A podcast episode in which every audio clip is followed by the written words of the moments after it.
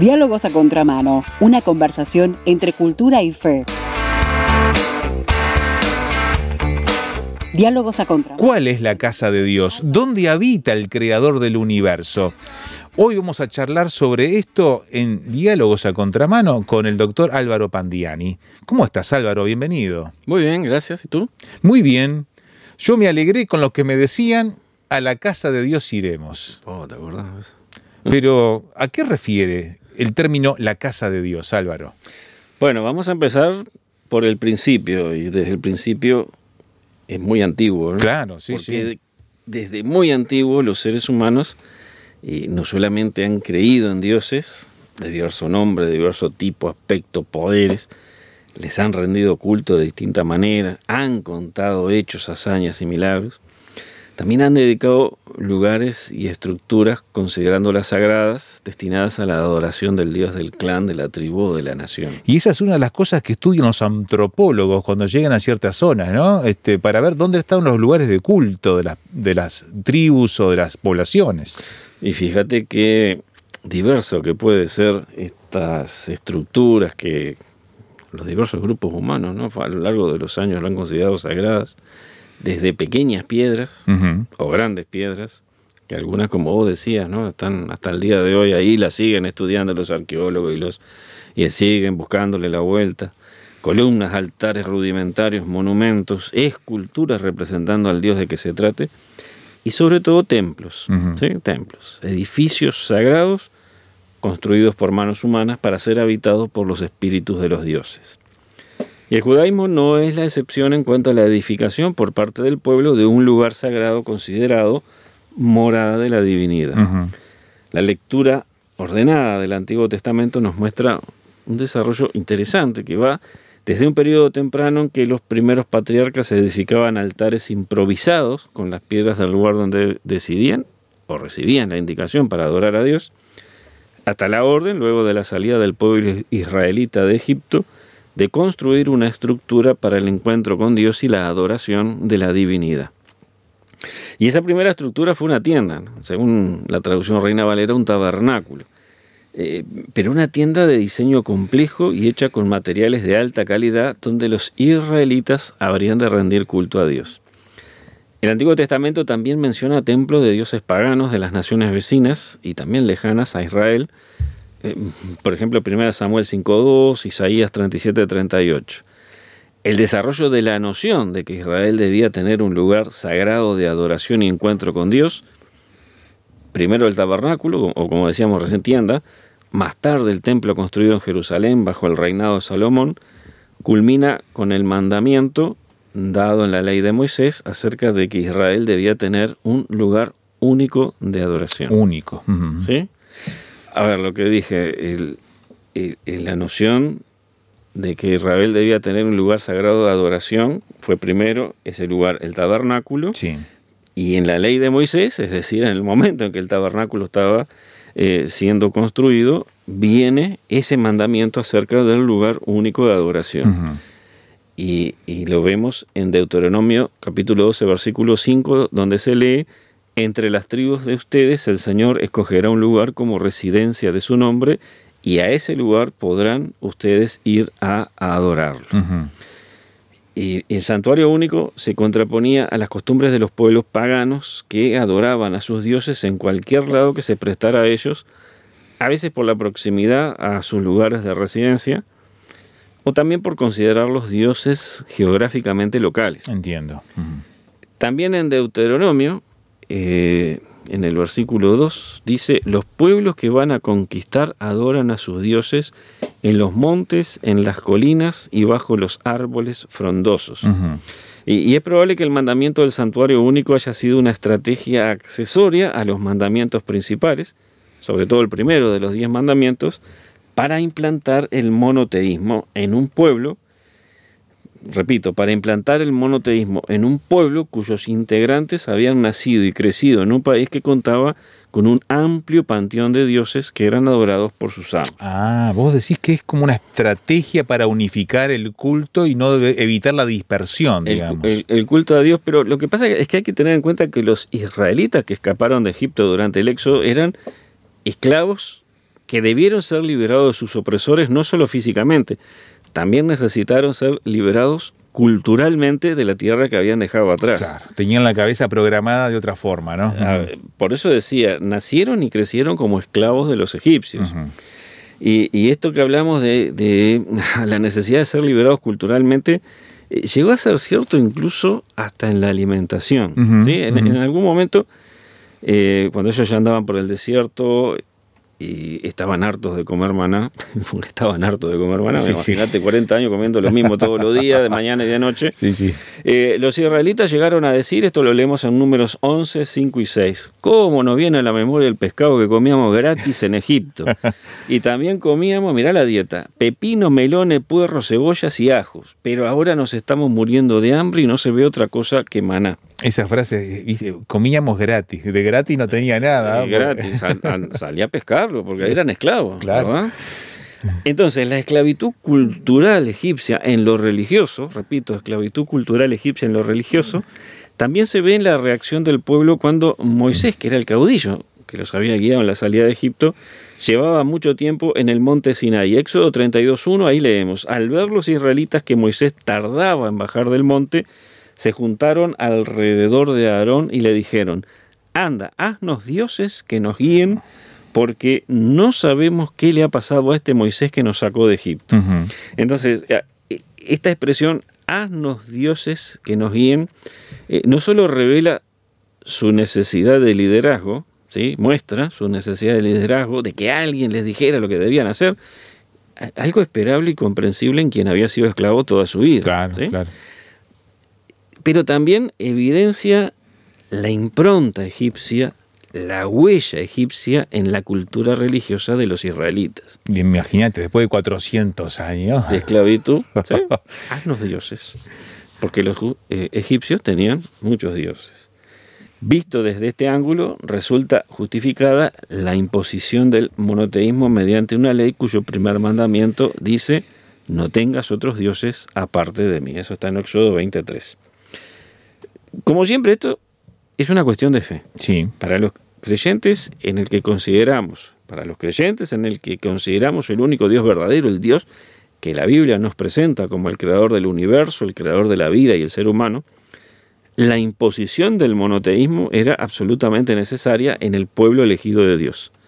¿Sí? Voy a repetir esto. Sí, la sí. imposición del monoteísmo era absolutamente necesaria en el pueblo elegido de Dios. Esto es lo que pensamos quienes somos creyentes en el Dios de la Biblia. Porque ese pueblo elegido había sido elegido para ser testigo ante el mundo pagano de que solo hay un Dios verdadero y porque de ese pueblo habría de surgir el redentor de toda la humanidad. El santuario único que acompañó a Israel en su peregrinación rumbo a la tierra prometida y luego debía quedar fijo en un lugar, era un recordatorio no solo de que Dios estaba con ellos, sí, no solo de que Dios estaba con ellos, sino también de que Israel adoraba un solo Dios. Ese tabernáculo o tienda levantado en el desierto, que viajó junto con el pueblo por 40 años y finalmente fue levantado en un sitio fijo una vez conquistada la tierra prometida, era lugar de adoración para el pueblo de Israel. Fue precedido por una tienda llamada, según las distintas traducciones, tabernáculo de reunión en la Reina Valera o tienda del encuentro en la Dios habla hoy u otras eh, formas. Esa tienda del encuentro era el lugar de Moisés y del pueblo para reunirse con Dios. En Éxodo 33:7 se lee: Moisés tomó la tienda de campaña y la puso a cierta distancia fuera del campamento y la llamó tienda del encuentro con Dios. Cuando alguien quería consultar al Señor, iba a la tienda, la cual estaba fuera del campamento. Hasta acá la cita bíblica. Posteriormente se construyó el tabernáculo o tienda de estructura más compleja, lo que hablábamos hace un rato, Sí, sí. con un atrio a cielo abierto y un santuario cubierto que se dividía en un lugar santo y un lugar santísimo oculto tras un velo, donde estaba el arca del pacto, la famosa arca de la alianza de la Ujú. película, ¿sí? Sí, sí. Eh, el arca que no podía ser vista por nadie, ¿sí? Que no podía ser vista por nadie. Al respecto de esto nos dice una fuente, lo que comúnmente se llama el tabernáculo es el santuario portátil en el que moraba Dios entre los israelitas en el desierto. Después de entrar en Canaán, se lo ubicó sucesivamente en Silo, Josué 18.1, en Nob, 1 Samuel 21.1 y en Gabaón, Primera de Crónicas 16.39. Finalmente, Salomón lo trasladó al templo, Primera de Reyes 8.4. Como siempre decimos, la cita bíblica a disposición del que la pide. Perdón, la cita bibliográfica, no bíblica. Bibliográfica, no bíblica. Seguimos. ¿Qué es lo importante de todo esto? Que el tabernáculo se consideraba un lugar donde estaba la presencia de Dios. Pero a diferencia de lo que ocurría con los templos paganos a los cuales se los consideraba morada del Dios que fuera, porque allí estaba el ídolo, la estatua o imagen que se veía, no como la representación del Dios allí adorado, sino como el Dios mismo, a diferencia de eso, en el caso del tabernáculo israelita, la presencia de Dios era eminentemente espiritual. Para empezar, el segundo mandamiento prohibía claramente las representaciones visibles destinadas a ser adoradas. En Éxodo 24 y la primera parte del versículo 5 dice, no te hagas ningún ídolo ni figura de lo que hay arriba en el cielo, ni de lo que hay abajo en la tierra, ni de lo que hay en el mar debajo de la tierra no te inclines delante de ellos ni les rindas culpa. El tabernáculo tenía un mobiliario definido, los altares, el candelabro, el arca del pacto, pero no había ninguna figura, ninguna estatua, ninguna representación de Dios. Desde el mismo momento de la consagración de toda la estructura, los israelitas entendieron que la presencia de Dios era algo espiritual. En, Éxodo 40 33 al 35 se lee, al terminar Moisés la construcción, la nube cubrió la tienda del encuentro y la gloria del Señor llenó el santuario. Moisés no podía entrar en la tienda del encuentro porque la nube se había asentado sobre ella y la gloria del Señor llenaba el santuario. E, esta característica del tabernáculo de ser el lugar de la morada de Dios pasa naturalmente al templo de Salomón, y a los sucesivos templos edificados posteriormente en Jerusalén, hasta la destrucción del templo de Herodes en el año 70 después de Cristo, eh, que fue el último templo con que contó el judaísmo para sus ceremonias y rituales hasta el presente. Sí, sí, y están buscando su reconstrucción incesantemente. Sí. Hablábamos de esto en las columnas anteriores, hace un par de semanas, ¿no? Años 70 después de Cristo, templo de Jerusalén destruido hasta el momento actual no, no se pudo reconstruir. El primer templo que el rey David anheló construir ya era considerado la casa del Señor. En Primera Crónicas 29.2 vemos que David dice, yo con todas mis fuerzas he preparado para la casa de mi Dios. Salomón pensaba de la misma manera. En Segunda Crónicas 2.5 dice, la casa que tengo que edificar ha de ser grande, porque el Dios nuestro es grande sobre todos los dioses. Y fíjate esto, Esteban, casi un milenio después, Jesús echó a mercaderes y cambistas del templo de Jerusalén diciendo, esto está en Mateo 21:13, en las escrituras se dice, mi casa será declarada casa de oración, pero ustedes están haciendo de ella una cueva de ladrones. Eh, la cita de Jesús eh, es del pasaje de Isaías 56:7, en el cual se lee, mi casa será llamada casa de oración para todos los pueblos. La casa de Dios de los tiempos de Jesús, el templo de Jerusalén, sería una casa de oración para todos. Eso le quitaba el, sesgo restrictivo de una etnia, de un pueblo solamente, sino que estaban convocando a toda la humanidad allí, ¿no? Al menos era el, deseo de, que el profeta Isaías vertía en su escritura. Y que los judíos jamás lograron entender. No, no entendieron, ¿no? Ahora, desaparecido ese templo, ¿sí? desaparecido el templo de Jerusalén, lo que decíamos hace un momento, años 70 después de Cristo, las legiones romanas arrasaron con todo. ¿Qué nos quedó como casa de Dios? ¿La iglesia llena ese vacío, al menos para los cristianos? Buenas preguntas. ¿Y usted qué piensa sobre la casa de Dios? Tal, ese recorrido histórico que hemos hecho, significado, propósito y todo lo que ha ocurrido hasta el día de hoy. Hablemos de ello luego de la pausa con el doctor Álvaro Pandiani. Recuerde que ahora damos enseguida un número de celular que usted puede utilizar para ir dando su opinión en la medida que avanzamos en la charla. Ya volvemos, no se vaya, manténgase en sintonía.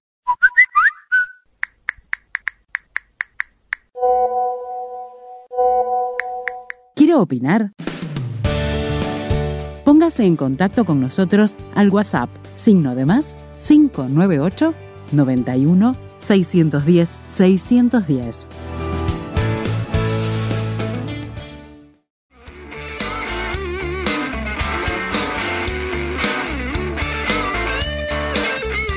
Estás escuchando Diálogos a Contramano. Una conversación entre cultura y fe con el doctor Álvaro Pandiani. Antes de la pausa, el doctor Álvaro Pandiani nos planteaba algunas preguntas. Desaparecido el templo debido a lo que ocurrió en el año 70 con la destrucción a manos de Tito del Imperio Romano, ¿qué nos quedó como casa de Dios? ¿La iglesia llena ese vacío, al menos para los cristianos? Busquemos, Álvaro, entender estas preguntas y sus respuestas. Para empezar esta segunda parte, quiero recordar un pasaje del Génesis donde se relata el viaje solitario de Jacob, padre de la nación israelita, desde el sur de Palestina hacia la Mesopotamia. Donde no existía templo todavía. Bueno, ahora vamos a ver, justamente, ahí en Génesis 28:11 se cuenta que Jacob durmió en un lugar solitario, que no es localizado por el texto, y allí tuvo un sueño en el que vio una escalera que unía el cielo y la tierra, y esa escalera era recorrida por ángeles en ambos sentidos, y Dios desde lo alto habló con él. Esto está en los versículos 12 al 15 de ese capítulo 28 de Génesis. Y cuando Jacob se despertó, dijo, en verdad el Señor está en este lugar y yo no lo sabía. y, el texto agrega que tuvo miedo y pensó, este lugar es muy sagrado. Aquí está la casa de Dios, es la puerta del cielo. Versículos 16 y 17. Ahora, allí no había nada. Pudo haber sido un descampado, una pradera o un bosque. El texto bíblico no lo dice. Pero una edificación sagrada, un templo, no había. No, tampoco dice. ¿Por qué Jacob afirmó que ese lugar era la casa de Dios? Y la respuesta es muy fácil, porque allí había visto a Dios y esa experiencia le llevó a afirmar, en verdad el Señor está en este lugar. De modo que la casa de Dios no fue para él en ese momento un lugar donde hubiera un templo dedicado a Dios, supuestamente habitado por la divinidad. La palabra de Dios advierte sobre lo limitado que es un edificio hecho por manos humanas. Salomón expresa, he aquí que los cielos, los cielos de los cielos no te pueden contener cuanto menos esta casa que yo he edificado. Esto está en Primera Reyes 8:27. Y el profeta Isaías nos traslada palabras del Señor cuando dice, El cielo es mi trono y la tierra estrado de mis pies. ¿Dónde está la casa que me habrán de edificar y dónde el lugar de mi reposo? Esto es Isaías 66.1.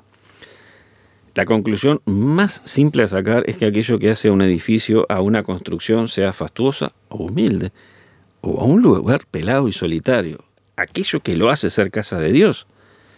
Repito, Esteban, la conclusión más simple es que aquello que lo hace ser casa de Dios es que la presencia de Dios está allí.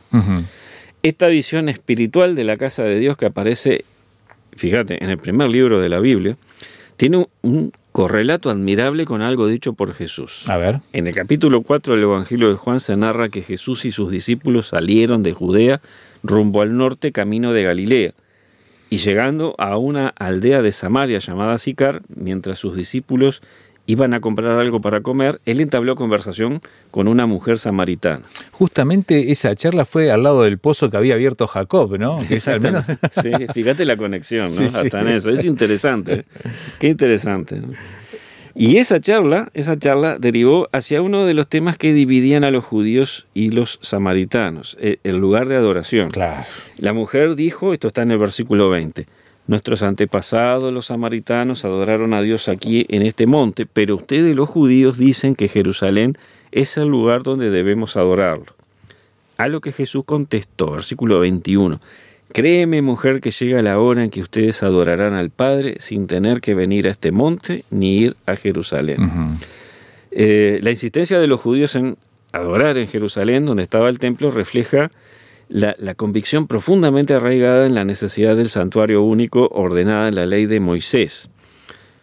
Pero aquí Jesús, anunciando algo nuevo, separa la adoración a Dios de la planta física de un edificio sagrado. Déjame repetir esto. A ver.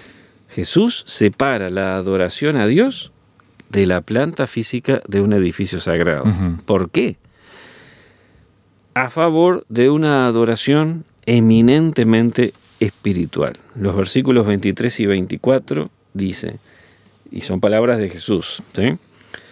Llega la hora y es ahora mismo cuando los que de veras adoran al Padre lo harán de un modo verdadero conforme al Espíritu de Dios. Pues el Padre quiere que así lo hagan los que lo adoran. Dios es Espíritu y los que lo adoran deben hacerlo de un modo verdadero conforme al Espíritu de Dios. Ahora, ¿dónde deja todo esto a los lugares que llamamos templos cristianos? Cabe recordar que los cristianos de la primitiva iglesia de Jerusalén, incluyendo a los apóstoles originales, todos judíos, continuaron yendo al templo judío para orar y predicar. Lo vemos en Hechos capítulo 2, versículo 46, lo vemos también en el capítulo 3, versículo 1, versículo 12. Pero conforme los cristianos debieron separarse de los judíos debido a la intolerancia y debido a las reacciones violentas de estos últimos, comenzaron a reunirse en otros lugares. El lugar más obvio fue en las casas. Hechos 2.46 dice, todos los días se reunían en el templo y en las casas partían el pan y comían juntos con alegría y sencillez de corazón.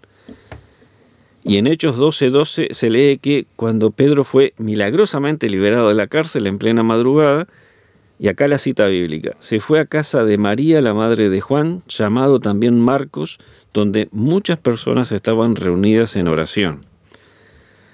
Eh, la historia cristiana primitiva dice que además de la casa de familia, los bosques y los cementerios fueron los lugares de reunión de aquellos cristianos durante los primeros 300 años de vida de la iglesia debido a, las persecuciones romanas. No fue sino hasta el siglo IV después de Cristo que se establecieron los primeros templos cristianos como edificios consagrados específicamente para el culto cristiano. Los templos cristianos, con el correr del tiempo, pasaron a llamarse iglesias. Iglesias. Lo que motiva que cada tanto, una y otra vez, Esteban, aclaremos que la iglesia es la gente, no el edificio. Sí, sí, y cómo es tan fácil esa asociación, Sí. ¿eh? Sí. Eh, hoy en día es raro ver que las iglesias, en cuanto a edificios, porque le seguimos llamando Sí, iglesia al sí. edificio también, sean llamados templos. Te decía, es raro que sean llamados templos. Ujú. Algunas iglesias todavía llevan, algunas, pero muy sí. pocas, ¿no? Fíjate, en el catolicismo existen basílicas, catedrales, capillas y algunos lugares especiales son llamados santuarios. Dentro del cristianismo evangélico, lo dicho, muy pocas denominaciones, lo que vos decías recién, anuncian sus lugares de reunión como templos. Parece hasta medieval, recordando a los caballeros templarios. Sí, o, o- o bueno, o, o algo más pagano que Claro. sea generalizado Sí, en la sí. actualidad, ¿no? Eh, Es verdad. porque eso. efectivamente los templos cristianos, ¿sí? las iglesias, otra vez, en cuanto a edificios, son lugares de reunión. Eh, Siguen más bien el modelo de la sinagoga judía, ¿no? Del templo de Jerusalén. Eh, ya que la sinagoga era el lugar de encuentro espiritual y social de los judíos de la dispersión que vivían muy lejos de la tierra de Israel. Ahora, la pregunta, ¿no? ¿Son los templos cristianos necesarios? Ajá. ¿Son casa de Dios? Y bueno, lo son, sí señor, lo son para quienes allí se congregan. Eso cuando en el lugar se encuentra consuelo, compañía, oración, alivio, palabra, aliento, fe, salvación. Cuando uno está solo en el templo, o la casa, o la iglesia, el edificio, en ese lugar que llamamos genéricamente iglesia, puede encontrar recogimiento, oración, algo de paz, incluso fe. Y la experiencia de estar a solas en un lugar destinado exclusivamente al culto cristiano puede llegar a ser muy profunda, muy serena, espiritual, inspiradora y estimulante para la fe. Y yo todo esto lo, lo- lo escribí, Esteban, en base a mi propia experiencia, estando, pasando tiempo a solas en un lugar destinado exclusivamente al culto cristiano. Ahora, en la soledad no se encuentra compañía, no se encuentra la oración intercesora de un creyente, que además de hermano es amigo, ni el consejo o la palabra de aliento y esperanza de otro cristiano espiritual. La iglesia es la gente. Claro, ¿sí? claro. La iglesia es la gente. El templo es simplemente el lugar de reunión.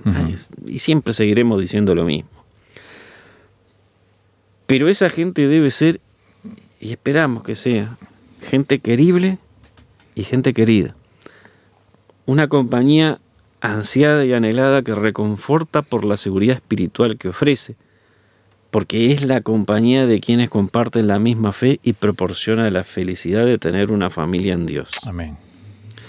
Y, y además hace preferible estar con ellos antes que con los amigos en el boliche, o con Eh. los vecinos en el tablado, o con los compañeros en una fiesta. Preferible estar con esa gente. Si como iglesia no logramos eso, significa que no lo estamos logrando. ¿sí? Si no logramos eso, preferir estar ahí antes que en el boliche, el tablado, la fiesta, no lo estamos logrando. No somos iglesia, no somos casa de Dios. Quiere el Señor ayudarnos para apuntar a ese ideal, a ese objetivo, a esa meta como familia de Dios, para que la iglesia sea verdaderamente casa de Dios, de Dios. hogar al que puedan regresar los hijos pródigos, refugio definitivo para los perdidos. Amén. Amén. Es nuestro anhelo también para usted, amiga y amigo oyente. Usted se está congregando actualmente, está prefiriendo otros lugares antes que la casa de Dios, el lugar de encuentro con sus hermanos, con la comunidad de fe, para adorar, para servir, para crecer, desarrollarse.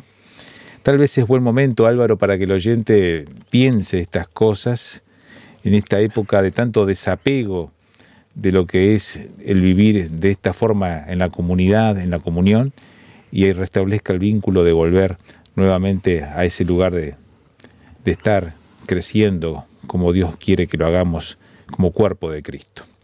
Le invitamos a que lo piense y que opine también. ¿Por qué no toma ahora el celular que tiene allí a mano seguramente, que no está lejos, y con este número que le voy a dar, escríbanos sus comentarios. 091-610-610, SMS o WhatsApp 091-610-610. El mismo número desde fuera de Uruguay, agréguelo así. Signo de más o el positivo, como dicen algunos, 598 91 610 610.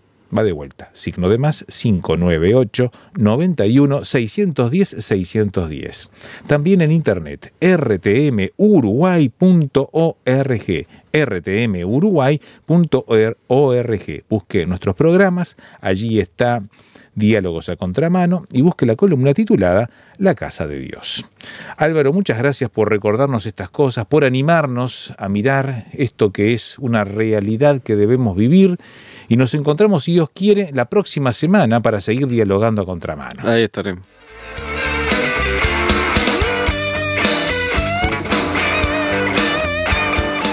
Diálogos a Contramano, una producción de Radio Transmundial.